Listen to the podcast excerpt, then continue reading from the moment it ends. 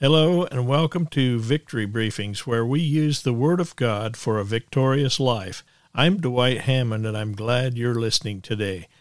Be blessed by the Holy Spirit as He gives you new revelation knowledge through this Victory Briefing.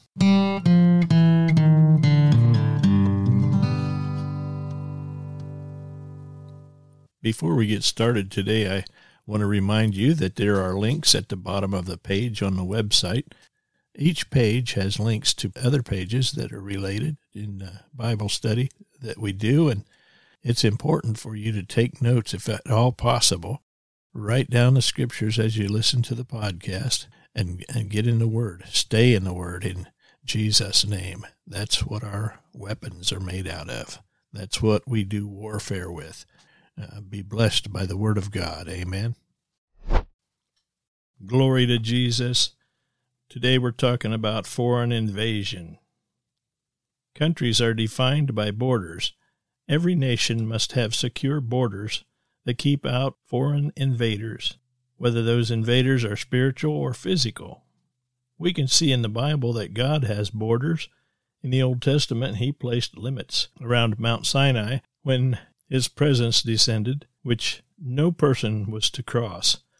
Exodus 19, verse 23 tells us, "And Moses said to the Lord, 'The people cannot come up to Mount Sinai, for you warned us, saying, set boundaries around the mountain and consecrate it.'" So God has boundaries. Heaven has walls and gates as well. If your name is not in the Lamb's book of life, you do not enter, according to Revelation 21, starting with verse 12. God established the distinct borders of the Promised Land in Exodus 23. Exodus 23, verse 31 tells us, "And I will set your border from the Red Sea to the Sea of the Philistines, and from the wilderness to the Euphrates, for I will give the inhabitants of the land into your hand, and you shall drive them out before you." Borders and boundaries are godly and necessary. Without them, you have chaos and confusion. Our country has many enemies, yet treasonous leaders, deluded politicians, and the Antichrist left wing want to make it their goal to break down our borders and leave them open. This has wreaked havoc and is something we absolutely must not tolerate any longer. The problem seems to be that the devil thinks he has pushed harder than the church and wants us to believe that he is in charge of our country now. However, we still have the promise that the gates of hell will not prevail. Matthew 16:18 tells us, "And I tell you, you are Peter, and on this rock I will build my church," my ecclesia. "I will build my church, and the gates of hell shall not prevail against it." We know the gates of hell are going to try to prevail, but they're not going to win. The trouble is that drowsy, infantile Christians still think we shouldn't even talk about politics or religion, let alone be involved in the political arena. We should have been ruling in the gates of the kingdom of heaven on earth. "Your kingdom come, your will be done on earth as it is in heaven," instead of giving place to the devil. Matthew 6:10 and Ephesians 4:27. The real church is demanding that our demonized government secure our borders. However, it's a spiritual battle. I think it's a better idea to appeal to heaven with a sincere, repentant heart. We must ask God to forgive us for preaching against the Holy Spirit and show Him much sorrow for rejecting His powerful gifts, and ask Him to commission His angels to protect our borders. We can pray that those who are plotting threats will be exposed, and we can pray against the military invasions and acts of terror. The most effective thing we can do is pray and decree that the Holy Spirit will lift the veil of darkness and give them eyes to see and ears to hear. Pray that they are part of the great end-time harvest. Holy Spirit can accomplish more in 15 seconds than man can in 50 years to get us back on track. Without prayer, we are left to the evil political tyrants. Many of them do not have our nation's best interests at heart.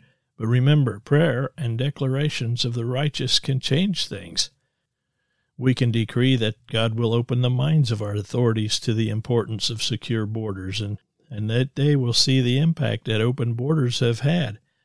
We can declare all foreign invasions in our nation will be bound in the name of Jesus. We decree because Jesus gave us authority to rule on earth. We are his church, the ecclesia, the body on the earth. We must speak with the authority as given by the head, Jesus Christ, in heaven. Let's make some decrees. I pull down principalities and powers that have assigned hell's dominion over my territory. In the name of Jesus, with the power of the Holy Spirit, I bind up and barricade the gates of hell. My words align with God's words, and the devil is still a loser. I decree that all foreign invaders shall be cut off from the United States of America. I speak that all efforts to penetrate our borders shall fail. I prophesy that all terrorists, looters, drug lords, gangsters, and trespassers shall not be allowed in our country. And I say that all foreign entities who plot against us in evil deeds shall be exposed, removed, and brought to justice in Jesus' name. I bind up all ideas and plans to weaken the security and sovereignty of our nation and render them ineffective. I declare that spies and enemy agents will fail. They shall be arrested and tried in Jesus' name. I decree that legislators shall pass laws that protect our borders from foreign interference, and the judicial system shall uphold these laws. I declare that our borders, states, cities, and military installations at home and abroad shall be protected and secured. Lord, I ask for angels to be released to stand watch and protect our land from all foreign entities that would invade it.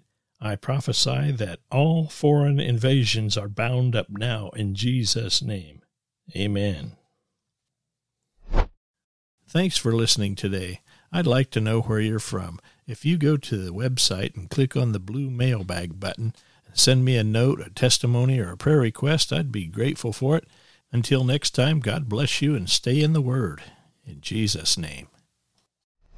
I hope you are subscribed and will make it a part of your ministry to share this message with others. God bless you, my friend. This program and other materials are available at victorybriefings.net.